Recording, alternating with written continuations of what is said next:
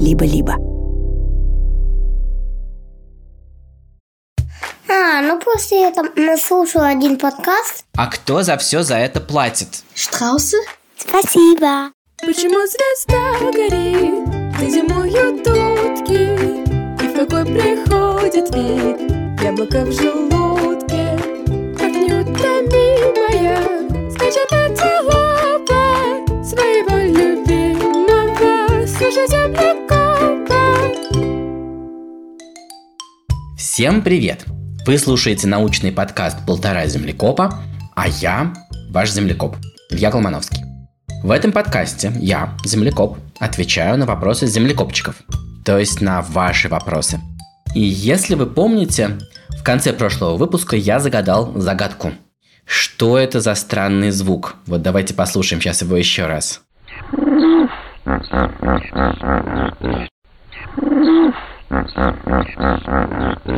Я не знаю, как вы для себя решили, кто это и что это, но разгадка вот какая. На самом деле это звуки бегемота. И не просто бегемота. Это трюк, который использовали французские ученые из группы Николаса Матевона во Франции, когда они дурили голову бегемотам.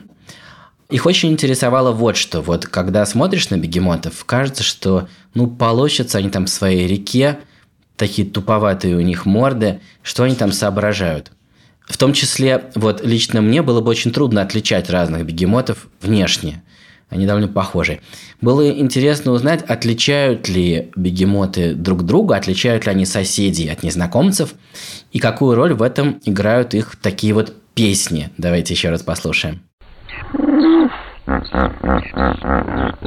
И вот Николас Матевон создал целую коллекцию таких вот звуков бегемота, где он говорит, наверное, «я тут, ты где?», может быть, говорит «не приближайтесь», что-нибудь такое. И проигрывал эту коллекцию звуков из специальной Bluetooth-колоночки разным бегемотам и смотрел, как они себя ведут. И он пришел к выводу, что бегемоты прекрасно различают голоса знакомых и незнакомых бегемотов – и если они слышат голос полного незнакомца, не соседа, а вот незнакомого бегемота, они приходят в ярость. Когда мы готовились к запуску вот этого подкаста «Полтора землекопа», мы собрали у детей множество замечательных вопросов. И когда они все собрались, я вдруг увидел, что в этих вопросах получаются такие группы по темам. И у меня есть ощущение, что сегодня у нас с вами получится выпуск – где вопросы будут про воду и воздух. Сейчас вот послушайте первый вопрос. Он пришел нам из Германии. Привет, меня зовут Аурика, мне 10 лет, я живу в Германии, в городе Оберхаузен. И я хочу спросить, почему птицы могут летать, а пингвины нет. Спасибо. А Урика в основном говорит на немецком языке, вы, может быть, это слышите, э, и поэтому мы поговорили втроем вместе с ее мамой, на случай, если нужно будет что-то перевести, чтобы было понятней. Привет, теперь я тебя слышу. Очень приятно. Здравствуй, Аурика. А нам как приятно. Сейчас я хотела обсудить твой прекрасный вопрос. А ты вообще знакома с пингвинами? Не очень. А птиц ты когда-нибудь видела в жизни? Да. Ну, где ты видишь птиц? Везде. Это правда. Птицы совершенно везде. Но, Аурика, отвечая на твой вопрос, я должен сказать тебе важную вещь. Пингвины тоже птицы. Mm. Ты не удивлена, потому что ты это знала. Так что, может быть, более точно было бы спросить, почему обычно птицы летают, а пингвины нет. Mm. Да? Или почему пингвины не летают, а другие птицы летают. Предки всех птиц летать умеют те, от кого произошли пингвины, давние-давние предки. Пра-пра-пра-пра-пра-пра-пра-пра-пра бабушки и пра-пра-пра-пра-дедушки, только надо говорить пра-пра-пра-пра-пра целый день. Если я буду говорить пра-пра-пра-пра-пра-пра целый день, или, может быть, целый год, то я доберусь до предков пингвинов, которые летали. Но вообще на свете много нелетающих птиц. Ты знаешь еще примеры птиц, которые не умеют летать? Точно знаешь. Сто процентов. Штраусы? Конечно, совершенно верно. Причем есть э, несколько групп страусов. Есть страусы в Африке, это самые большие птицы на свете. Есть э, эму в Австралии, они совсем другие. И есть нанду в Южной Америке. Ты понимаешь, почему страус не может летать, да? Слишком большой? Конечно, он слишком тяжелый, он не может взлететь. А ты ско- сколько ты весишь? 30 килограмм? О, это очень много. Такая птица взлететь не могла бы. А вот я вижу там твой брат э, рядом, я его вижу недалеко. А как ты думаешь, сколько он весит? Э, 20? Вот, вот самые тяжелые птицы, которые могут взлететь, вот замахать, замахать, замахать крыльями, подпрыгнуть и взлететь, весят примерно столько. Эта птица называется гигантская дрофа. Она живет в Восточной Африке. И пингвины весят очень много, они здоровенные. И они просто не могут взлететь. У них слишком большой запас жира, слишком большую часть их веса занимает жир и слишком мало мышцы. Но у меня есть для тебя хорошая новость. Они умеют летать под водой. Если ты посмотришь когда-нибудь в зоопарке пингвинов под водой, ты увидишь, что они там машут крыльями и как будто бы летят. Они опираются своими крыльями, вот так нажимают и опираются, но не об воздух, а об воду. На воду вообще-то проще опираться. На воду легче опираться, потому что она более густая. Вот помаши крыльями в воздухе. Ты чувствуешь, э, что воздух сопротивляется? Да. Если ты будешь махать чаще или возьмешь еще какой-нибудь лист бумаги и попробуешь им помахать, ты почувствуешь, что на воздух можно опереться, но все-таки проще опереться на воду. Пингвины тяжелые, на воздух не могут опереться. А Они могут вылететь из воды, если на них нападет морской леопард. Ты знаешь, что бывают такие морские леопарды, очень страшные хищники. Если он на него нападет, то пингвин может вылететь, то есть разогнаться в воде и на большой скорости вылететь на лед и там спастись, если ему повезет, конечно. Ну хорошо, спасибо, звони нам еще. Счастливо. А следующий вопрос нам пришел от того самого мальчика, который весит как гигантская дрофа, то есть от брата Аурики. Привет, меня зовут Назар, мне 7 лет. Я бы хотел знать, зачем вода, Почему? почему вода жидкая. Спасибо. Прекрасный вопрос. Почему вода жидкая? Сейчас мы позвоним Назару и обсудим. Привет, дорогой Назар, как твои дела? Привет. Я очень рад, что мы познакомились. Назар, ты спросил, почему вода жидкая? Да? Тут такое дело, Назар. На самом деле вода не всегда жидкая. Ты знаешь, как можно сделать воду твердой? Э, нет. Подумай как следует. Ты видел твердую воду? У нас очень теплые зимы. Да, ну хорошо. Когда наливают в стакан воды и хотят ее попить, а потом видят, что она слишком теплая, и хотят сделать, чтобы она стала похолоднее и поприятнее. Что можно в нее кинуть, чтобы она стала холодненькой? Лед. Да. И что такое лед? Этот... Твердая вода. Да. А если тебе дадут твердую воду, ты можешь сделать ее снова жидкой? Да. Как? Нагреть? Конечно, ты совершенно прав. Конечно. Можно просто подождать, э, в- э, и в теплой комнате она снова станет жидкой. Ты совершенно прав. Но это еще не все. Эту жидкую воду можно превратить во что-то, что может летать. А именно в пар. Ты знаешь такое слово пар? А, может быть, мама подскажет, как это будет по-немецки. Дамф. Дампф. Вот сделай глубокий вдох и выдохни. Ты знаешь, что ты только что вдохнул в себя немного воды, потому что в воздухе всегда летает немножко водяного пара. Иначе это был бы очень сухой воздух. И это значит, что вода не всегда жидкая. Вода может быть жидкой, Да? она может стать твердой, а может стать паром и полететь. Да. Так вот, почему так получается, от чего это зависит? Все зависит от температуры. Сейчас я попробую тебе объяснить, как это работает. А, любое вещество состоит из так называемых молекул. А, молекулы воды очень маленькие, и когда очень холодно, они все стоят в таком очень строгом порядке, а, ровно-ровно стоят. Стоит одна молекула, потом рядом стоит вторая, чуть-чуть сзади третья, немножечко впереди четвертая, и они стоят очень ровно и очень смирно и совершенно не двигаются. Тогда все вместе они оказываются льдом. Но если немножко их начать нагревать, они все начинают дрожать. дрожать, дрожать, дрожать, дрожать. И скоро получается, что они не могут больше стоять строго на месте и начинают двигаться. И когда они начинают двигаться, лед делается жидким. И обычно вокруг такая температура, что вода жидкая. И мы живем в этом смысле на очень удачной планете. Большая часть воды в океане имеет температуру примерно 4 градуса. И она жидкая. И поэтому на нашей планете Земля возможна жизнь. Для того, чтобы была жизнь, очень нужна жидкая вода.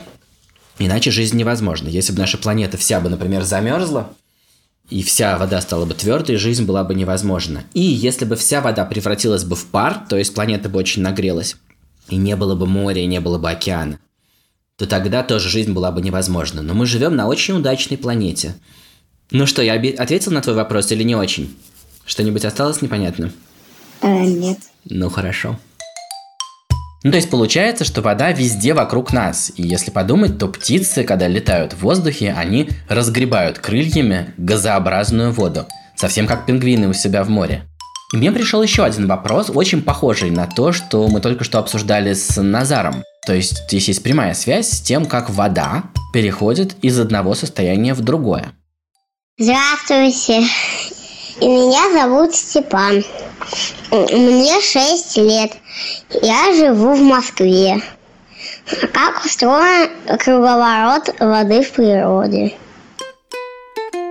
Ага, давайте на минутку остановимся. Круговорот.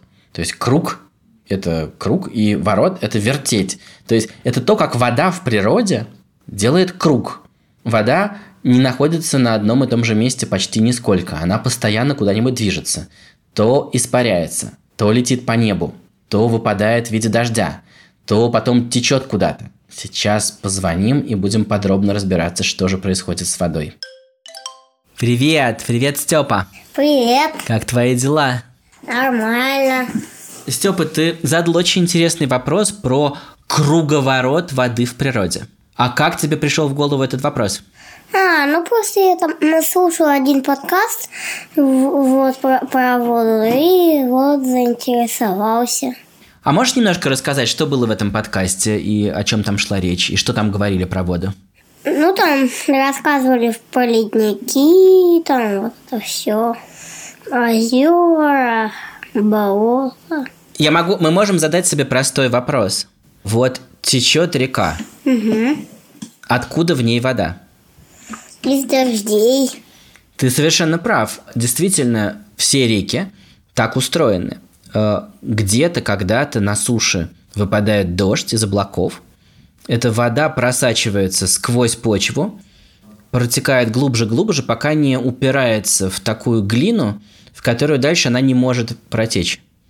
И по этой твердой глине, глубоко под землей, она стекает туда, куда она может стечь. Она ищет небольшой уклон – ты знаешь, да, что если ты прольешь воду на стол, то, может быть, останется лужа. Но если этот стол будет наклонен, то вода будет, будет течь по столу. И вода ищет любой уклон для того, чтобы течь куда-нибудь, куда она может дальше слиться. И, э, и, и так в итоге э, вся вода, которая в виде дождя или снега выпала на суше, она собирается в ручейки под землей, а потом собирается в реке. Тут ты совершенно прав. А куда она потом девается? Ты представляешь себе? Ну, может быть, в какие-нибудь озера, а может быть, в подземные реки или озера. А дальше? В моря всякие. В моря, да. Дальше эта вода попадает в моря, ты совершенно верно. И все, до свидания на этом, да? Дальше вода оказывается в море и больше никуда не попадает? Ну, по-моему, нет. Тогда вопрос, Степа, внимание. И внимание ко всем-всем, кто нас со Степой сейчас слушает. Откуда берется вода в тучах, которые потом выливаются на землю, так, чтобы собирались реки, и потом попадала бы вода в моря? Откуда берется вода в тучах? Там, когда, когда жарко, вода испаряется и превращается в туман. И потом выпадает в виде воды обратно. Ты совершенно прав, и вода действительно может быть не только жидкой, она может превратиться в пар. Правильно, научно это называется пар. И вся вода, которая находится в огромных океанах, их все время нагревает солнце. И с поверхности океанов вода все время превращается в пар и поднимается вверх, собирается в облака. И дальше эти облака несутся куда-то и могут где-то на суше пролиться в виде Воды. дождя, в виде воды. М, Получается, что кто-то все время выполняет огромную работу. Кто-то берет тонны и тонны воды из океана и тащит эту воду наверх, в небо, переносит ее дальше на сушу и там выливает. А потом она сама стекает в моря. Вопрос. А кто за все за это платит? Чья это работа? Кто тратит столько сил, чтобы поднять тонны воды высоко в воздух? Как это получается? У тебя есть какое-то мнение? Солнце. Ты совершенно прав. Степа, я, честно говоря, поражен. Откуда ты это знаешь? Не знаю, ну просто случайно догадался. Действительно, э, Солнце – это звезда, рядом с которой мы живем, и у ней, в ней запасено очень много энергии. И Солнце излучает эту энергию, и при помощи этой энергии испаряет воду из океана. Э, Степа, а ты дома мог бы попробовать придумать какой-то эксперимент? Э, может быть, использовать какую-нибудь еще энергию? э, для того, чтобы испарять воду. Вот представь себе, у тебя в кастрюле вода, а ты хочешь превратить ее в пар. Как это сделать? Ну, повысить там температуру. Конечно, как бы ты это сделал? Где бы ты взял температуру? На плите. Точно, ты поставил бы эту кастрюлю на плиту, и вода превратилась бы в пар. Ты бы начал бы свой собственный круговорот. Ну и ты знаешь, что если рядом, например, холодная стенка, то этот пар может потом по этой стенке начать стекать в виде капель. Да. И ты мог бы собрать эти капли. Ты так устроил бы свой собственный круговорот воды. Ты мог бы эти капли обратно вылить в кастрюлю и снова испарить. Спасибо за твой прекрасный вопрос, мне он очень понравился. Пожалуйста. Хорошего тебе дня. Пока-пока. И тебе тоже. Вот такие довольно разные и чем-то очень похожие разговоры про то, как устроен воздух, как устроена вода, как устроена вода, которая летает по воздуху, как устроена вода, в которой могут летать пингвины, и воздух, в котором летают птицы. А вот послушайте голос птички, которая живет в воде почти как пингвин. Я недавно встретил ее в ботаническом саду в Тбилиси, в Грузии, где я сейчас живу. И был ужасно взволнован. Я много раз читал о ней, видел ее фотографии в интернете, но впервые наблюдал ее охоту. Эта удивительная птичка бегает по камням, причем одинаково легко. Она бежит и на воздухе, и под водой, и по дну, скажем, ручья. Вопрос, как называется эта птичка и что у нее общего с пингвином? Отгадка будет на следующей неделе.